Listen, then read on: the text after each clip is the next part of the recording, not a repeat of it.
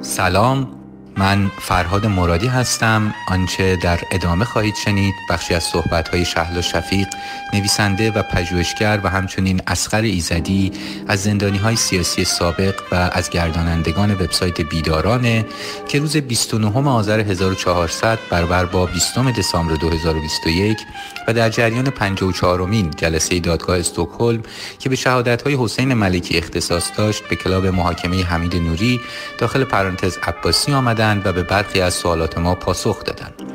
club محاکمه حمید نوری داخل پرانتز عباسی تمامی جلسه های محاکمه حمید نوری متهم به مشارکت در کشتار زندانی های سیاسی در تابستان 1367 رو به صورت زنده در Clubhouse پخش می‌کنه امیدوارم این club رو دنبال کنید. همراه با ما جلسه های این دادگاه تاریخی رو بشنوید و در بحث ها مشارکت داشته باشید. شما عزیزان رو دعوت می‌کنم به شنیدن صحبت های خانم شفیق و آقای ایزدی.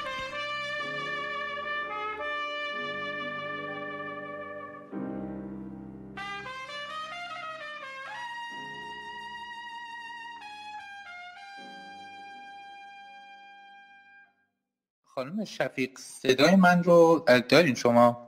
بله فرجان دوباره سلام من مجددا سلام عرض می‌کنم به شما. و اینکه در ادامه صحبت های دور قبل شما شما اشاره کردید که نکته هم دارید در ارتباط با روایت ها یعنی صحبتتون رو که در مرتبط بود با در حقیقت حالا مفهوم مدرنیت مسئله شده و بعد این رو پیوند زدین با مسئله دادخواهی می‌خواستید در ارتباط با ادامهش رو در ارتباط با نقش روایت ها با ما توضیح بدین. بله من خیلی کوتاه متاسفانه چون یه جلسه کاری دارم و بعد که در یه فرصت خیلی دلم می‌خواست که بیشتر باشم برای که بحثی که از امروز صبحم شده و همینطور شهادت بسیار خوب حسین عزیز خیلی برام جالب که باشم. همطوری هستم ولی نمی‌تونم دیگه خیلی دخالت کنم.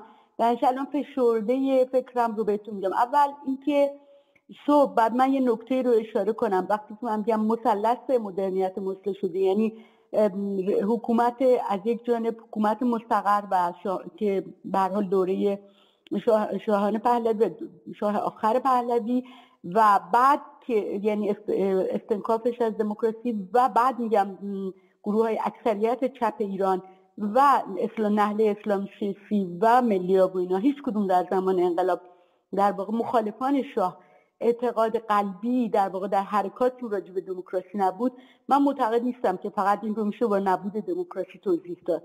یعنی ما اگه چنین کنیم آینه رو در برابر خودمون نمی‌گیریم و باز فکر نقد به از, از میدون خارج میشه و ما همیشه دنبال یک عاملی بیرون از خودمون خواهیم گشت که بگیم چرا؟ ولی چرا مثلا این کار رو نکردیم یا اون کار رو نکردیم؟ ولی من فکر می‌کنم که اساسا بسیار مهمه که ما به نحله های فکری اون زمان چه در مورد چپ چه در مورد ملیا و چه در مورد اسلام سیاسی نگاه کنیم و این رو به یک نگاه نقد نگاه کنیم. مسئله بر سر تاجیانه زدن نیست. مسئله بر سر این هستش که ما تا زمانی که با این فکر نقد نکنیم نمی‌تونیم پیش بریم. این این نکته رو می‌خواستم حتما اشاره بکنم که اون نقدی رو که ما با خودمون داریم اون نقد جدا هست از اون نقدی که به حاکمیت داریم. می‌تونه تکمیلی باشه ولی جداست به لحاظ فکری جداست. و در غیر این صورت همه چیز رو میشه به گردن حکومت شاه انداخت و این علیرغم همه انتقاداتی به حکومت شاه هست این به نظر من نه منصفانه است و نه درسته و نه ما رو به جایی میرسونه. اما در مورد مسئله روایت ها ببینید این روایت ها ادامه ادامه مستندسازی. ما امروز شهادتی رو دیدیم که این شهادت هم در فرم و هم در محتوا بر استنادات تکیه داشت. و به همین دلیل هم در یک به اصطلاح منطقی یه منطق درونی داشت. و نشون دهنده این بود که شاهد فکر کرده نسبت به اونچه که میاندیشه. و همونطوری که آقای ملکی الان هم در صحبتشون با سیمین عزیز گفتن نشون دهنده این بود که دقیقا می‌دونه که می‌خواد چه بکنه؟ یعنی هدفش از این شهادت روشنه کاملا با این دادگاه همدله و روایتی رو که داره ارائه می‌کنه در خدمت دادخواهی هستش. این زمانی می‌تونه اتفاق بیفته که شما به این دادگاه باور داشته باشید و این چیزی بود که در شاهد قبلی یعنی در آقای دشتبانی قایب بود. و من فکر می‌کنم که اون یک نکته اساسی بود که باز برمیگرده به اون بحثی که ما صبح می‌کردیم. یعنی وقتی که شما اساسا با توجه به مواردی که ایشون قبلا نقد خودش رو به این دادگاه مطرح کرد و باعث نگرانی بود این بود که به اصطلاح یک دادگاه بورژوایی هست بعد رفع دفاع ایدولوژی کرد. این باعث اختشاش شد در شهادت ایشون. و این طرز فکر تو وقتی که نقد نمی ایشون نقد نکنه و هر کدوم از دوستان دیگری که همدل و همراه ایشون بودن. چون من فکر می‌کنم که برخلاف اون چیزی که یکی از دوستان در اینجا گفت اینجوری نیست که فقط تنهاییه یا یک فرده. با اون چی که از ابتدا من دنبال کردم یک جریان فکری بود که مسئله نیما رستمی نمونهش بود. حالا کاری نداریم که دوستانی که اونجا بودن قبلا در ایران تریبونال یک برخورد دیگه ای داشتن. ولی بعد از اون به علت شخصی کردن مسائل به علت مسائلی که همینطوری از دادخواهی فاصله گرفت ما رسیدیم به یه جایی که اساسا برخوردهای گروهی به نظر من حتی ایدئولوژیک هم یعنی در واقع میشه گفت حتی نمیشه هم حتی به یک ایدئولوژی خاصی منصوبش کرد. میشه بخشی از این افکاری رو که بهش اشاره کردم درش دید. ولی در واقع دادخواهی شد تقریبا یه جور ملعبه به اختلافات شخصی. و این خیلی خیلی اتفاق خوبی نیست. و ما قبل از اون هم وقتی که ما می‌بینیم که یک فرد یا یک آدمی به عنوان سمبل چپ به عنوان نماد چپ و ازش بهش یک وظیفه ای داده میشه که این وظیفه داده شد بر اساس اون چیزایی که من میخوندم حداقل دنبال می‌کردم و تشویقایی که می‌شد که گویا باید یک صف مستقلی وجود داشته مستقل از چی؟ من این رو چند روز پیش یا دو هفته پیش در همین کلاپاس مطرح کردم. گفتم وقتی که مسئله استقلال مطرح میشه و این یک یه ماجرایی که ما دائم باش مواجه هستیم ما باید اون استقلال رو یا هر کلمه رو که بکار بریم یا هر مفهومی رو که بکار بریم در رابطه با اون هدف بسنجیم. اگه هدف دادخواهی استقلال از چی؟ ما سر برخورد به مسئله آقای نیما رستمی و انتخاب آقای نیما رستمی و اون برخوردهایی که در اینجا شد همین بحث رو مطرح کردیم. به شکل روشی ما می‌تونیم سه تا پرسش رو من اون موقع مطرح کردم. گفتم استقلال از چی؟ برای چی؟ در چه خدمت چی؟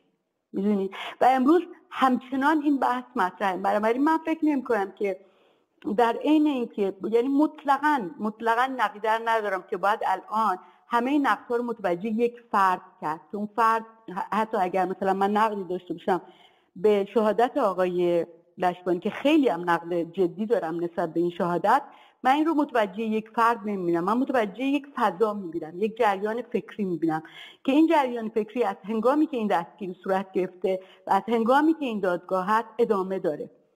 و من فکر می‌کنم که این رو به عنوان یک نمونه مانع دادخواهی من قبلا در یک گفتاری که با آقای رضا معینی بوده یعنی یک گفتگویی که با آقای رضا معینی بود و پخش شد اونجا مطرح کردم و پیش از این هم در یه جاهای دیگه این هشدار رو مطرح کردم که ما نمی‌تونیم رفتار و یعنی در واقع اگر ما به سوالات جواب ندیم اگر ما از سوالات تفره بریم و اگر ما جای خودمون رو در این سطح این دادخواهی روشن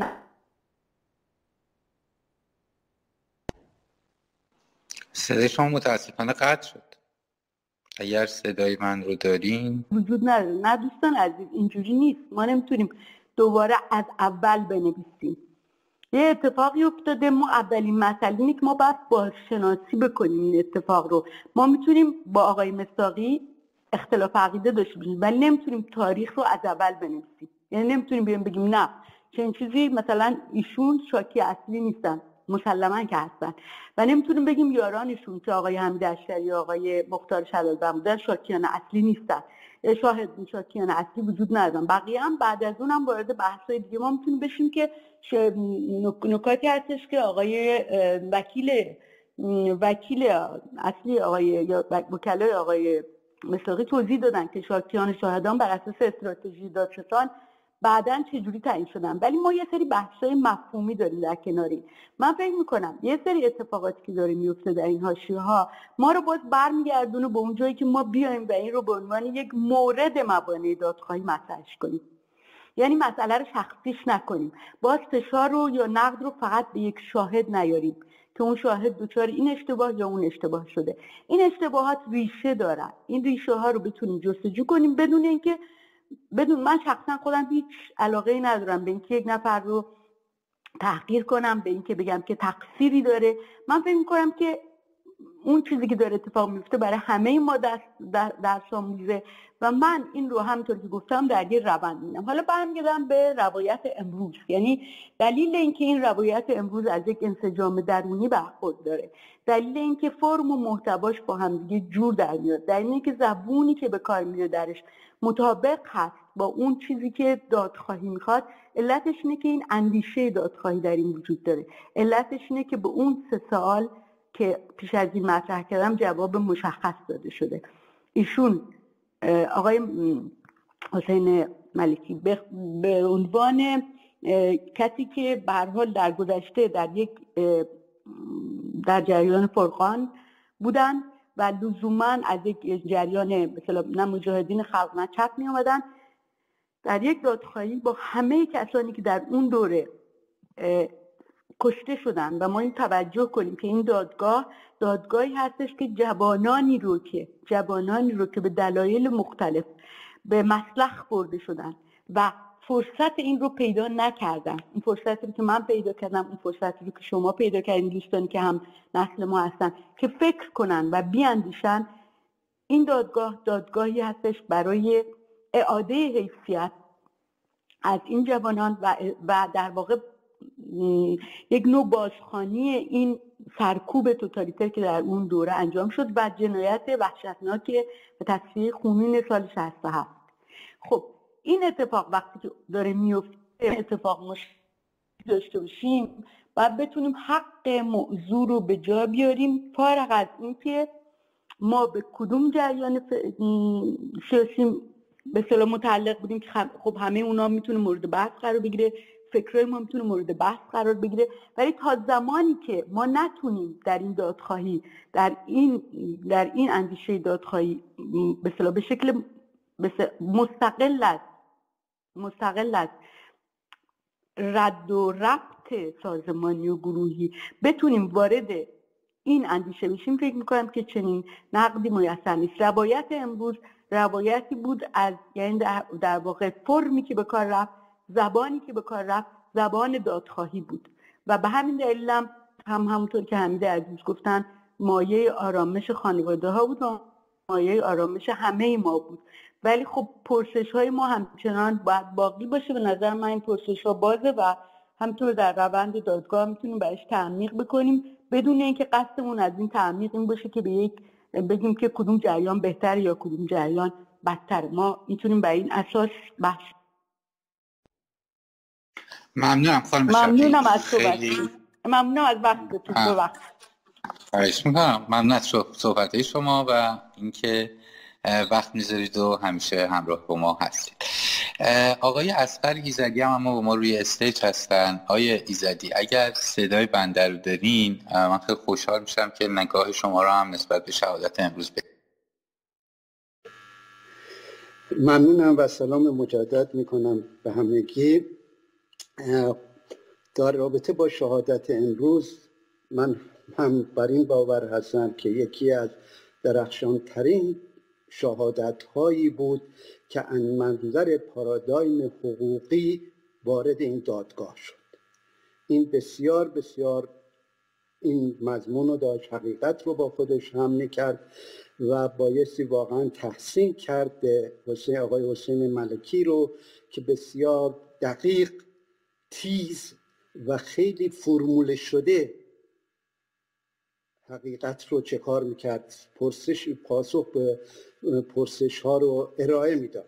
و من فکر می‌کنم حتی وکیل نوری که سالهای زیادی رو مطرح کرد بیش از اون چیزی که فکر می‌کنم فهم من از قضیه و حسم این هستش که بخواد بر سر مسئله تناقض هایی باشه پیدا کنه بلکه نشان دهنده این بود که در واقع این شهادت و شهادت های مسئله منوچر اسحاقی و اینها که اومده مطرح شده در واقع چه کار کرده؟ داره اینا رو به این باور میرسونن که راهی دیگه برای نجات حمید نوری نیست. بنابراین این ارزیابی من هست نسبت به مسئله این شهادت امروز. اما من فکر می‌کنم اگه اجازه داشته باشم صحبتی رو در ارتباط با مسئله دادهای گفتمان ارائه بدم. اجازه دارم مقداد برادری بله خواهش می‌کنم. بفهم خواهش.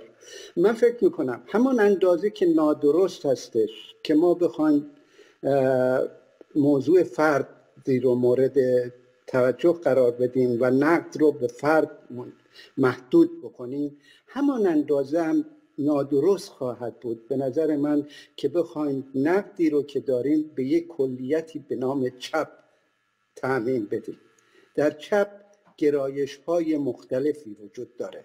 بنابراین وقتی که نقد ما متوجه نحوه برخورد چپ با مسئله دادخواهی است مشخصا باید روشن کنیم داریم از کدام گرایش در چپ صحبت می‌کنیم. حالا چه می‌خواد به صورت سازمانی باشه می‌خواد به افراد باشه بایستی چه کار کرد آدرس های مشخص داد واقعیت این درست نیست که ما بخوایم چپ رو به طور کلی بگیم ولی اما برگردیم به موضوع دادخواهی و یکم به عقب برگردیم. برای اینکه جایگاه و نقش به اصطلاح چپ رو در این مورد روشن کنیم. واقعیت این هستش که موضوع زندان و شکنجه و اعدام همواره و تا حتی بعد از انقلاب هم برای نیروهای سیاسی و به ویژه چپ جز مبارزه سیاسی محسوب می‌شد.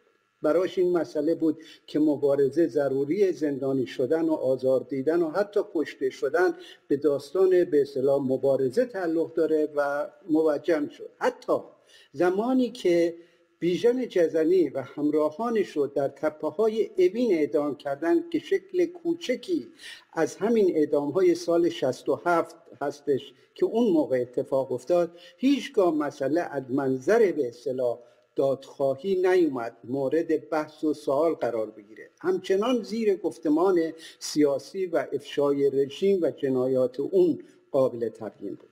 بعد از اینکه در سال 60 نیز همچنین بود. واقعیت این هستش که از کشتار 67 است و با این مادران خاوران هستش که مفهوم مسئله دادخواهی هرچه بیشتر وارد گفتمان نیروهای سیاسی روشنفکران هنندان و به طور کلی بخش مهمی از جامعه قرار می‌گیره. اما نکته که وجود داره این هست که ما در یک مقطعی در واقع شاهد این هستیم که مسئله دادخواهی زیر افتمان سیاسی قرار داره و با اون گره می‌خوره با اینها.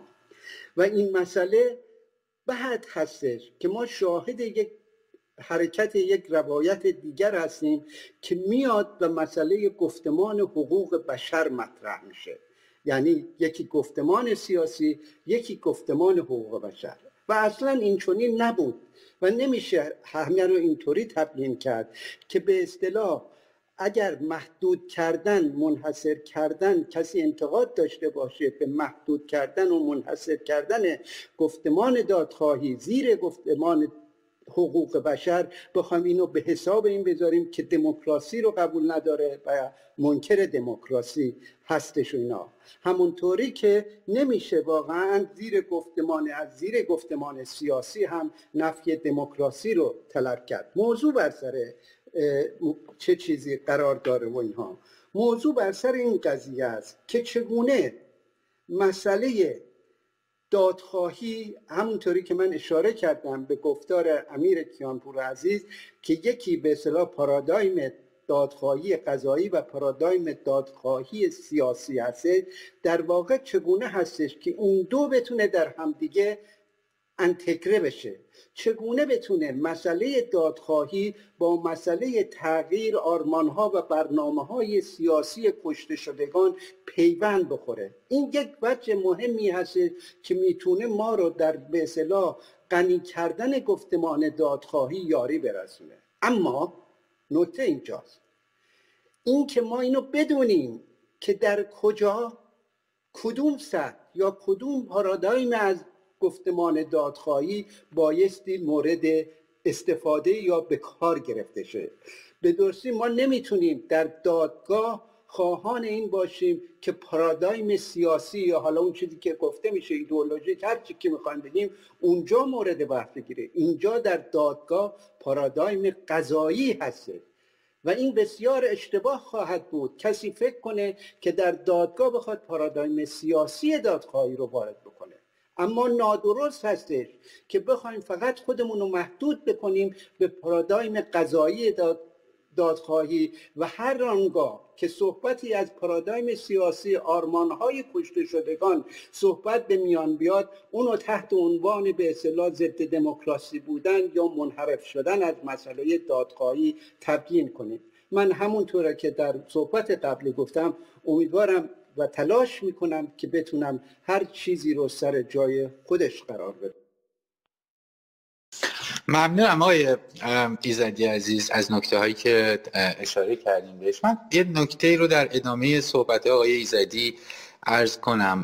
بحث آلاس پارادایم حقوقی که امیر کیانپور هم در ارتباط باهاش صحبت کرد در کلاب انسان سیاسی و هر حال من اونجا هم به خود امیر گفتم یعنی فکر می‌کنم که بحث می‌تونه چارچوب نظری درستی باشه اما چون این توقعی رو داشتن نیازمند دخالت موثر نیروهای چپه خب متاسفانه در حال حاضر یکی از نقدهایی که میشه نه به تمامیت چپ همونطوری که شما گفتید به اکثریت صدای قالب چپ ها داشت اینه که در حقیقت در بهترین حالت در برابر این دادگاه سکوت کردن. یعنی واقعا یک سکوت سرسام آوریه این چه اسمشو گذاشت که در بین نیروهای چپ وجود داره در ارتباط با این دادگاه. قالبشون عرض می‌کنم. و در این حال بین روشنفکرانه متعلق به جناح چپ هم حضور داره و به صورت کلی روشن فکران. که به هر حال ما داریم می‌بینیم تعداد انگوش شماری هستن از روشن فکرانی که دخالت کردن یا تعداد انگوش شماری هستن از نیروهای چپ که مداخله موثر دارن می‌کنن حداقل در رسوندن صدای این در واقع دادخواهی. بنابراین اگر بنا به نقد نوعی نقد رادیکال باشه از منظر چپ عرض می‌کنم و هر حال لبه های نقد رادیکال رو به نظرم با تیزتر کرد و مقداری هم نقد به خود داشت که یکی از میشه گفت واقعا اگه به معنا میشه گفت درخشان ترین سنت تفکر انتقادی و چپ هاست.